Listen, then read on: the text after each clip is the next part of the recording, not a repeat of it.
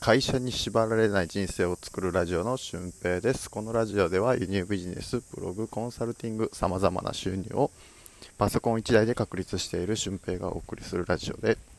会社に縛られないためのノウハウや思考方法についてお話ししています、えー、今回のテーマはですね問題が変わっていないことが問題というテーマでお話ししていきたいと思います、えー、皆さんの問題っていうのは日々変わっているでしょうか？例えば、えーと、時間がないってこうずっと言ってる人とかお金がないってこう言ってる人っ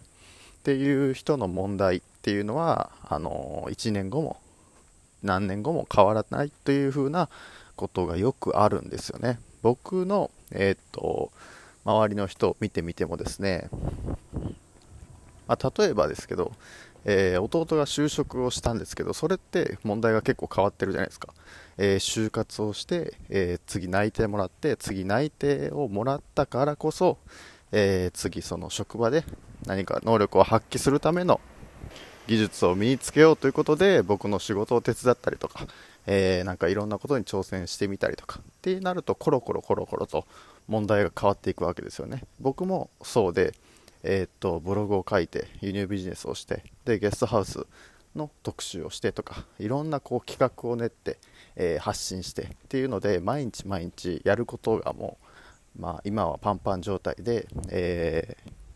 問題がどんどんどんどん変わっていってるんですよね。でもそうじゃない人もたくさんいてですね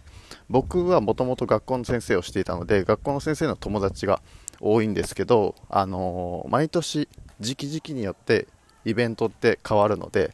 えー、そのなんか同じ時期になると例えば4月だとあの入学式とかなんかその最初の準備ですね。始業式が始まる準備で忙しいとかあの運動会の時期は毎朝ちょっと早く学校に行って、えー、運動場のライン引きをしないといけないとかそれが時間がないとか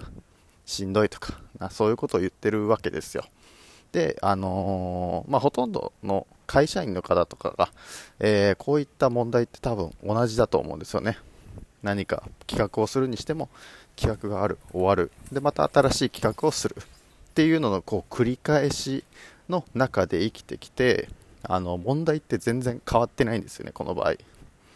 うん、これってすごい面白くて一一歩立ち止まって、えー、見てみることによってよくわかると思うんですけどこの問題が変わっていないことってなかなかに問題なんですよね、うん、これを言われるとちょっと耳が痛いかなとは思うんですけど、えー、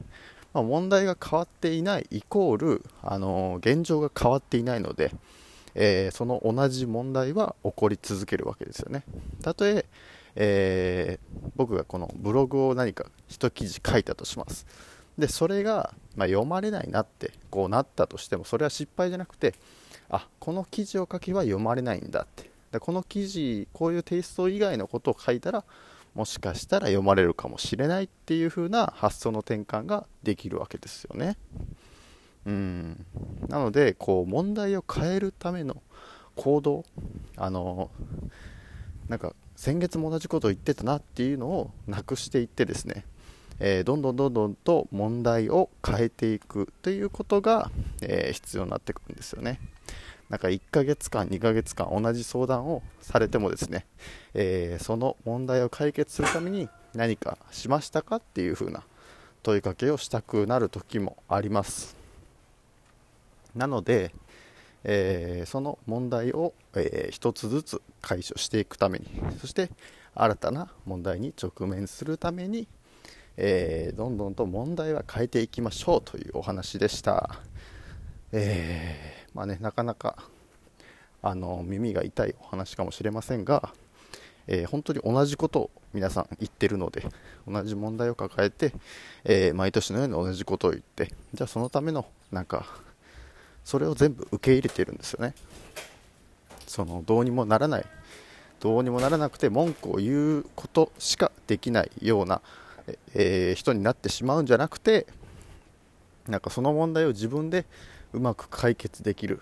そして新しいことに挑戦していくことができるような人にあのなってほしいなと、まあ、そういう人が増えてきてくれたら